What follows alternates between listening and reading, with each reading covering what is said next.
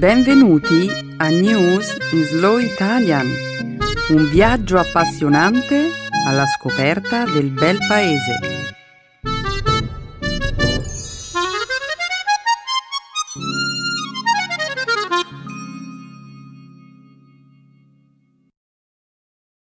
Oggi è giovedì 3 maggio 2018. Benvenuti al nostro programma settimanale News in Slow Italian. Un saluto a tutti i nostri ascoltatori. Ciao Stefano. Ciao Benedetta, ciao a tutti. Come sempre, nella prima parte del programma parleremo di attualità. Inizieremo con la notizia dello storico incontro tra il leader della Corea del Nord, Kim Jong-un, e il presidente della Corea del Sud, Moon Jae-in, che ha avuto luogo lo scorso venerdì. Successivamente parleremo delle manifestazioni che sono state organizzate in Germania in solidarietà con la comunità ebraica locale, vittima di una serie di violenze. Commenteremo poi i risultati di un nuovo studio realizzato dal Pew Research Center, secondo il quale la maggior parte degli americani crede in un potere superiore. Infine, concluderemo la prima parte del programma con la notizia della nascita del terzo figlio del principe William e della duchessa Kate Middleton, Louis Arthur Charles. Benedetta, il fatto che in Germania così tante persone abbiano manifestato per esprimere sostegno alla comunità ebraica mi è sembrato molto positivo.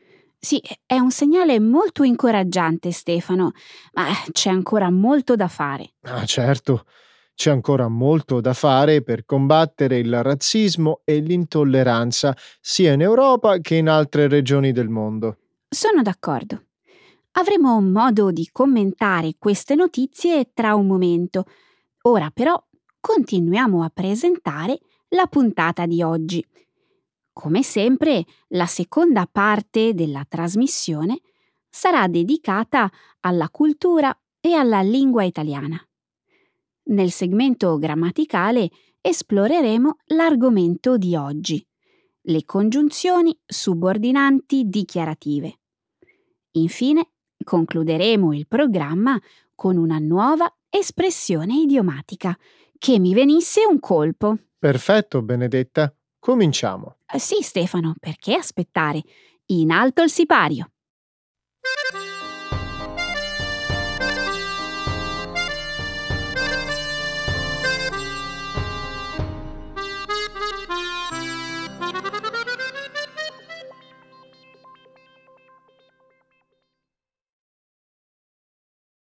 I leader della Corea del Nord e della Corea del Sud si incontrano in uno storico vertice.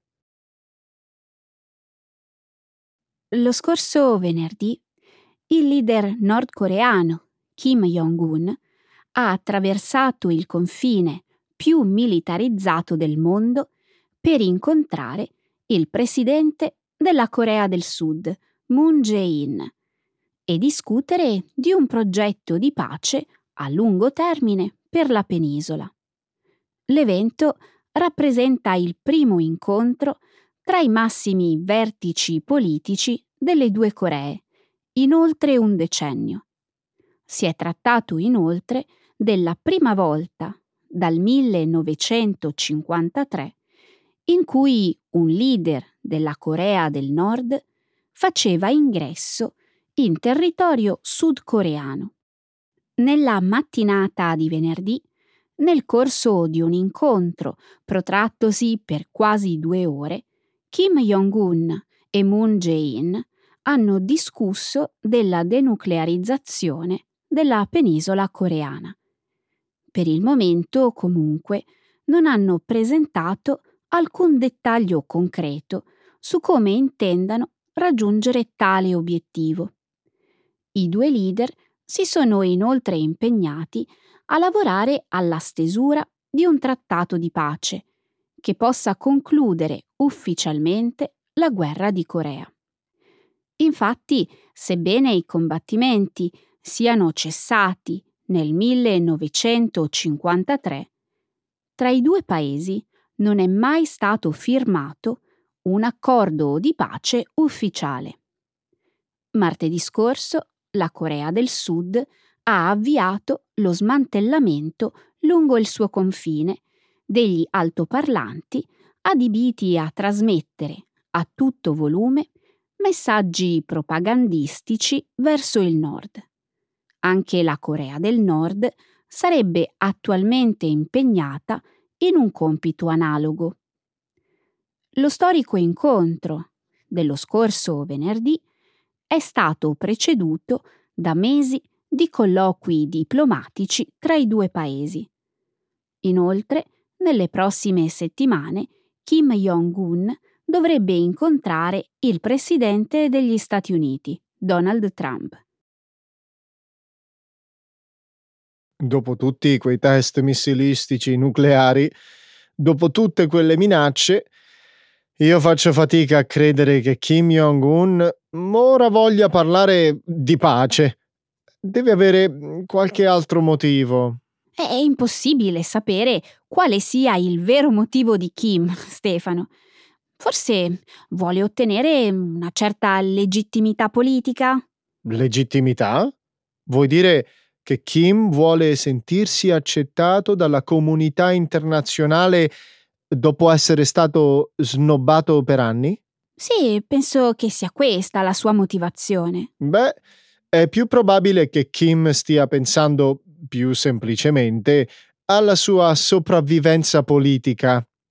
Sinceramente, Benedetta, io non credo che Kim Jong-un sia davvero disposto a rinunciare alle sue armi nucleari. Ma allora perché avrebbe deciso di partecipare a questo vertice e perché ora vorrebbe far credere al mondo che la penisola coreana possa essere denuclearizzata. Non lo so. Forse tutto questo fa parte di un piano. La Corea del Nord possiede delle armi nucleari in grado di raggiungere molti luoghi del pianeta. Questo, oramai, lo sappiamo tutti, Immagino quindi che per Kim Jong-un sia arrivato il momento di concentrarsi sull'economia. Mm, io sono sicura che gli Stati Uniti continueranno a premere per la denuclearizzazione della penisola coreana. Benedetta, è probabile che gli Stati Uniti stiano perdendo influenza in quella regione del mondo in questo contesto, se riuscisse a rassicurare la Corea del Sud e la Cina, Kim potrebbe aspirare a ottenere tutto ciò di cui ha bisogno per rilanciare l'economia del suo paese. Ma in questo caso, allora, perché Kim avrebbe bisogno di incontrare Trump? Questo per me è un mistero. Forse, come hai detto tu, aspira a ottenere una certa legittimità politica.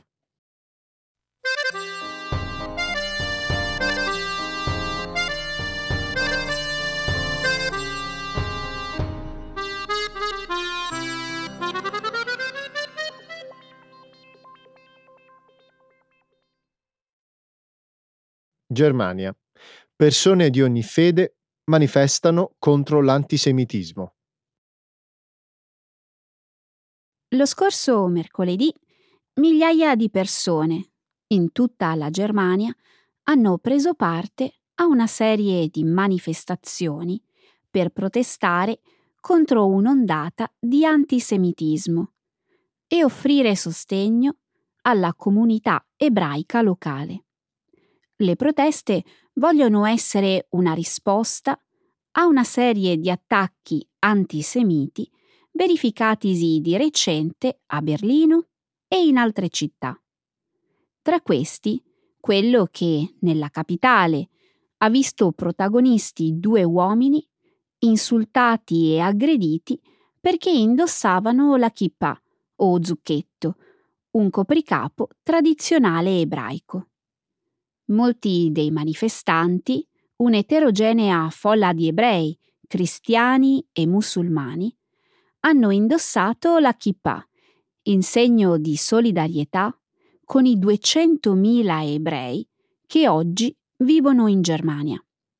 Soltanto il giorno prima, il presidente del Consiglio centrale degli ebrei tedeschi, uno dei principali gruppi ebraici del paese, aveva consigliato agli uomini di non indossare gli zucchetti in pubblico. Partecipando alla manifestazione organizzata a Berlino, il sindaco della città, Michael Müller, ha dichiarato Non tollereremo l'odio. Gli attacchi contro la popolazione ebraica sono attacchi contro tutti noi. Il recente aumento degli attacchi antisemiti è legato sia all'ascesa dell'estrema destra sia alla presenza di numerosi musulmani nel paese. Tra questi molti rifugiati. Secondo i dati statistici diffusi dalla polizia, circa il 90% delle violenze antisemite sarebbero attribuibili ad esponenti dell'estrema destra. Un sondaggio, commissionato l'anno scorso dal Parlamento tedesco, comunque, ha rivelato che con frequenza le vittime indicano come responsabili degli atti di violenza delle persone di fede islamica. Mi fa molto piacere vedere che in Germania persone di ogni fede religiosa stanno scendendo in piazza per dire che l'antisemitismo non sarà tollerato. Benedetta, lo sapevi che nel 2016 in Germania ci sono stati 1468 attacchi antisemiti, 1381 dei quali attribuibili all'estrema destra? La situazione attuale, in questo 2018, è ancora più complessa, Stefano. Diversi gruppi ebraici affermano che nelle grandi città i responsabili degli atti di violenza sono spesso dei musulmani. Ti riferisci ai rifugiati musulmani? Sì, esatto, rifugiati provenienti da paesi musulmani. Molti di loro vengono da paesi in cui l'antisemitismo è molto diffuso. Come la Siria? Come la Siria, l'Iraq, l'Afghanistan. Sembra che l'estrema destra e alcuni musulmani abbiano trovato un punto d'incontro. Che tristezza. In un certo senso sì. Comunque ora molti politici dell'estrema destra approfittano dell'ondata di preoccupazione che si sta diffondendo nel paese per la crescita dell'antisemitismo e puntano il dito contro i rifugiati.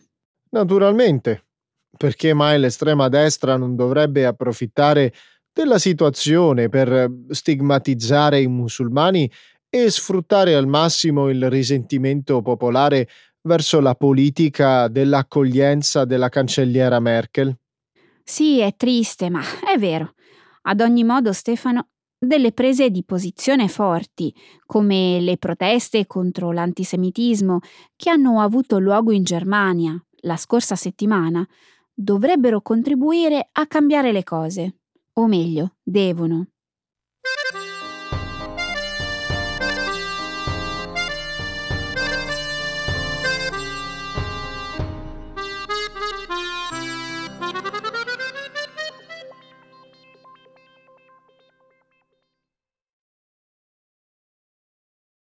La maggior parte degli americani crede in un potere superiore, anche se non necessariamente nel Dio della Bibbia.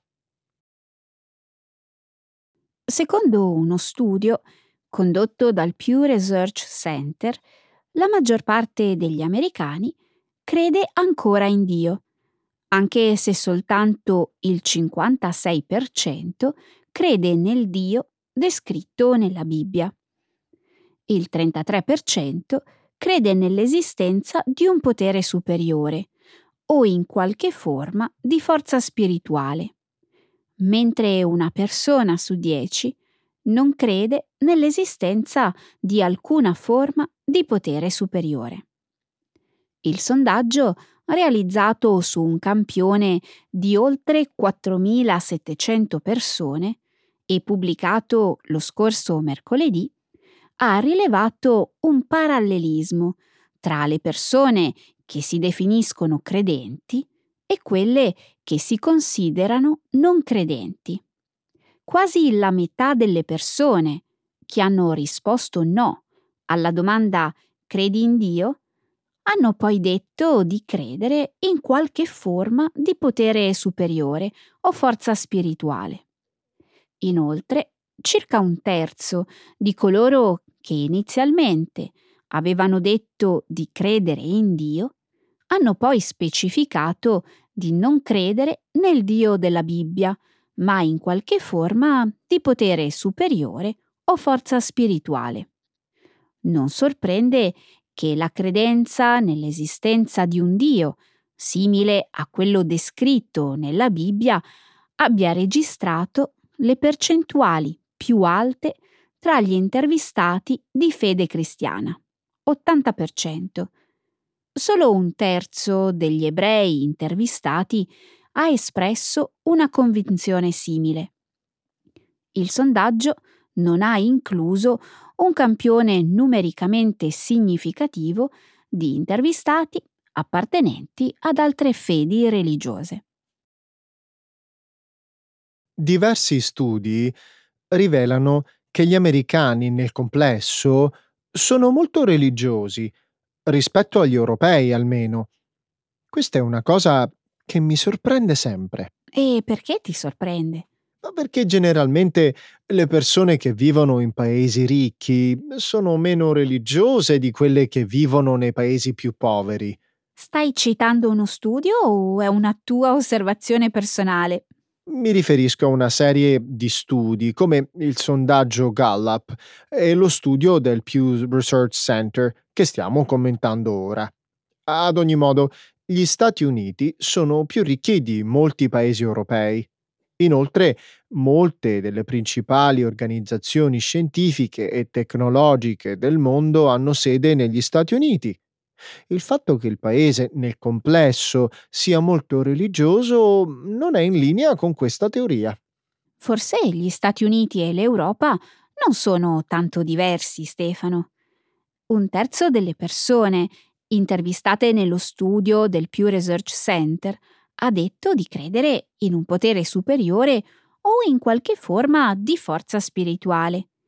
Non pensi che questo discorso possa valere anche nel caso di molti europei, anche se formalmente non si considerano religiosi? Sì, è possibile. In ogni caso, la religione riveste un ruolo molto importante nella vita degli americani, questo è innegabile.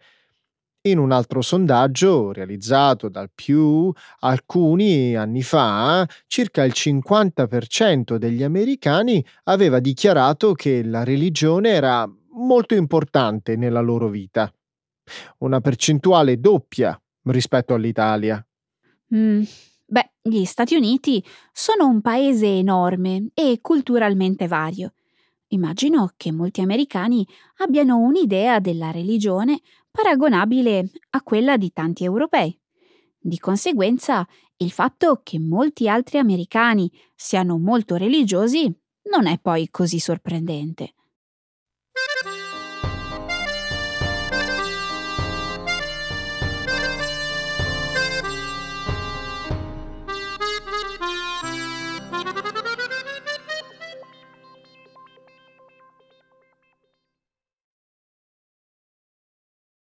Il principe William e la duchessa Kate Middleton danno il benvenuto al loro terzo figlio. All'inizio della scorsa settimana, il duca e la duchessa di Cambridge hanno annunciato la nascita del loro terzo figlio. Lui, Arthur Charles, è nato lunedì 23 aprile alle 11.01 del mattino al St. Mary's Hospital di Londra. Il neonato, che pesa 3,8 kg, è quinto nella linea di successione al trono britannico. La duchessa Kate, 36 anni, e il principe William, 35 anni, avevano dato la notizia della gravidanza lo scorso settembre. Il loro primo figlio, George Alexander Louis, è nato nel 2013, mentre nel 2015 è arrivata Charlotte Elizabeth Diana, la secondogenita della coppia. Come consuetudine, la notizia della nascita di lui è stata pubblicata su un cavalletto davanti a Buckingham Palace, dove si era radunata una grande folla. La notizia della nascita è stata inoltre annunciata con un messaggio sull'account Twitter della famiglia reale. Il nome lui è stato scelto in onore di Lord Mountbatten di Birmania, zio del principe Filippo. Lord Mountbatten, che fu mentore del principe Carlo, morì nel 1979, ucciso nell'esplosione di una bomba collocata sulla sua barca da pesca dall'esercito repubblicano irlandese. Benedetta, lo sapevi che molte persone avevano fatto delle scommesse cercando di indovinare il possibile nome del bambino? No, non lo sapevo. Oh, andiamo, certo che lo sapevi. Ad ogni modo, immagina quante persone devono aver perso dei soldi. La probabilità che il nome sarebbe stato lui mm, erano circa 33 a 1. Può darsi, ma io ho letto da qualche parte che una nonna ha vinto 4.500 sterline, cioè 5.100 euro, scommettendo sul nome lui. Eh, l'ha scelto perché suo nipote si chiama così. La signora ha inoltre detto che intende mettere da parte i soldi della vincita per suo nipote. È una storia interessante, ma Benedetta, hai sentito che, secondo alcune persone, il nome scelto ha un significato politico? O un significato politico? Eh, ti riferisci alla connessione con Lord Mountbatten o a qualcos'altro? A qualcos'altro, a qualcosa di molto più attuale. Subito dopo l'annuncio, uh, Piers Morgan, il conduttore di un programma televisivo dedicato all'attualità, ha pubblicato un tweet nel quale afferma che lui, secondo lui, è un nome anti-Brexit. Un nome anti-Brexit? Sì, lui è un nome francese. Di fatto, ben 18 re francesi si chiamavano mm, così. Il nome, quindi, potrebbe simboleggiare una connessione tra il Regno Unito e l'Europa. Mm, suppongo che sia possibile. Un'altra possibilità, comunque, è che a William e Kate piacesse il nome lui.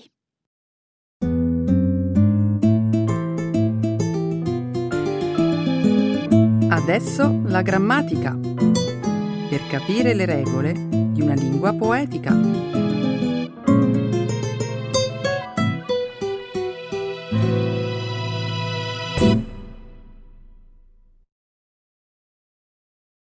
Declarative Subordinate Conjunctions. L'altro giorno, eh, dopo aver visto il film Assassinio sull'Orient Express, eh, sono andato su internet per scoprire quali sono i viaggi turistici in treno più belli al mondo. Mm, mi piace l'idea di fare una vacanza viaggiando in treno. La trovo un'idea molto originale.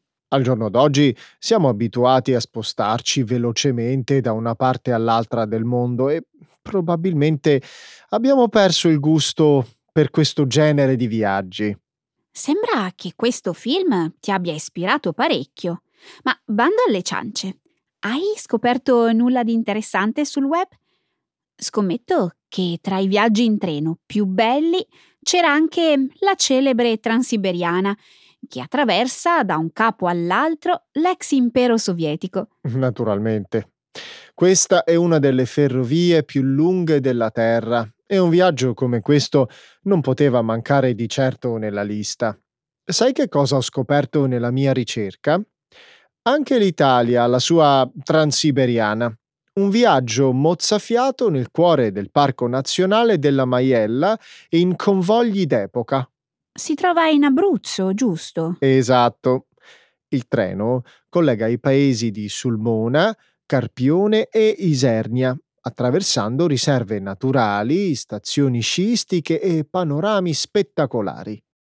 Beh, questa linea sarà anche paesaggisticamente molto bella, ma non penso sia paragonabile alla Transiberiana russa, lunga oltre 9000 chilometri. Hai sicuramente ragione. Tuttavia questo percorso ferroviario è conosciuto come la Transiberiana d'Italia perché è ad alta quota e E che altro? e poi perché quando d'inverno cade la neve, i paesaggi che si possono ammirare dai finestrini, per certi versi, ricordano il viaggio in treno che collega Mosca a Vladivostok. Che meraviglia!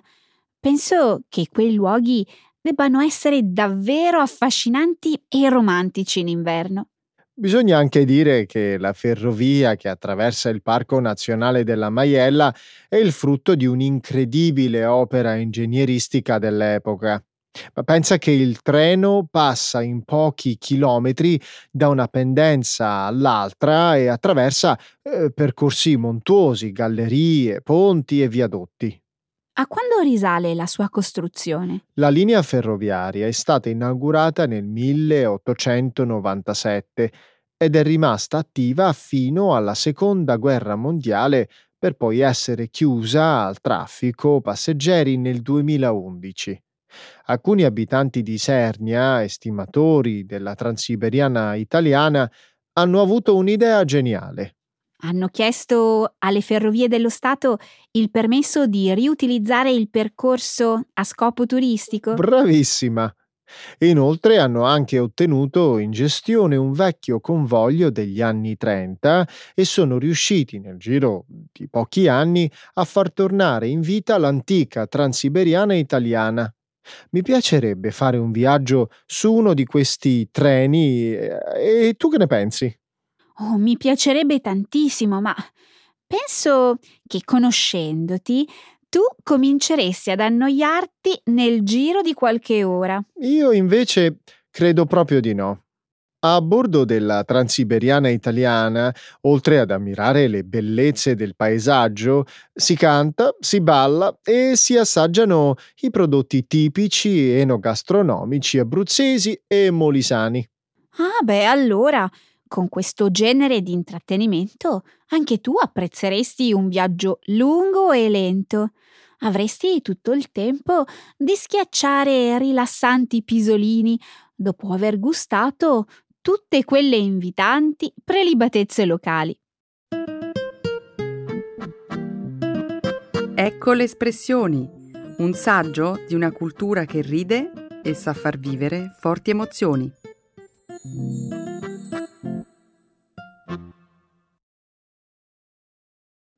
Che mi venisse un colpo. I'll be damned. Ho una domanda a bruciapelo per te. Hai mai sentito l'espressione analfabetismo funzionale? No, mai. Immagino che si tratti di qualcosa che ha a che fare con il livello di istruzione. Un analfabeta funzionale è una persona in grado di leggere, scrivere e fare i calcoli. Tuttavia è incapace di usare in modo efficiente queste abilità nella vita quotidiana. Se ho capito bene, gli analfabeti funzionali non sono capaci di comprendere, valutare e usare le informazioni a propria disposizione. Che mi venisse un colpo. Hai capito subito la mia spiegazione. In pratica si tratta di individui che hanno difficoltà a capire le spiegazioni contenute nei libretti di istruzioni o fanno fatica a compilare una domanda di lavoro. Ok, Benedetta, ho afferrato il concetto. Ciò che non ho capito bene, invece, è perché ne stiamo parlando.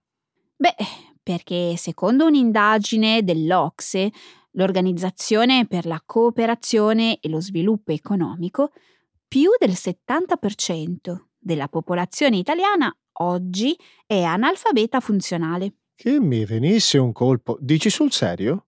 Dimmi che scherzi. Mm-mm, non scherzo affatto.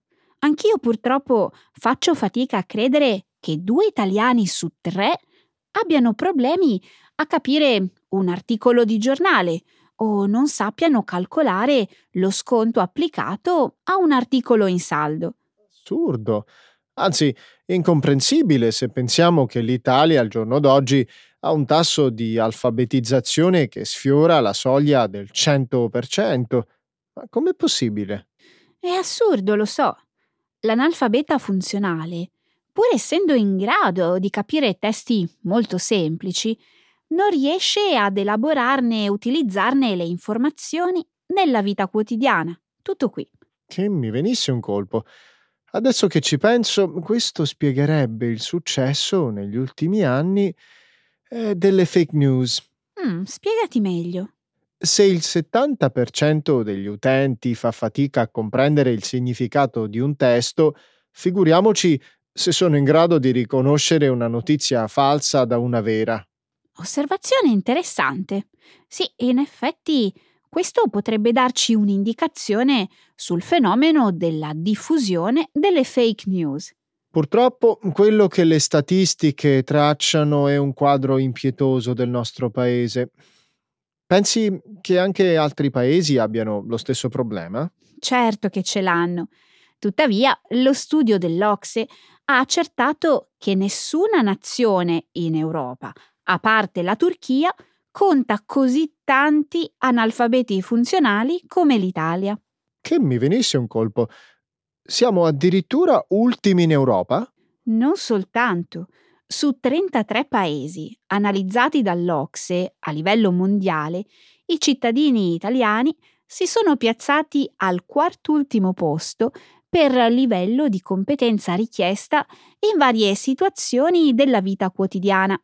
Un po' deprimente, vero? Molto. Probabilmente occorre ripensare al sistema educativo italiano un sistema che indubbiamente sa dare a tutti una buona educazione di base, ma che è incapace di insegnare agli studenti come mettere in pratica le nozioni studiate per risolvere i problemi della vita quotidiana.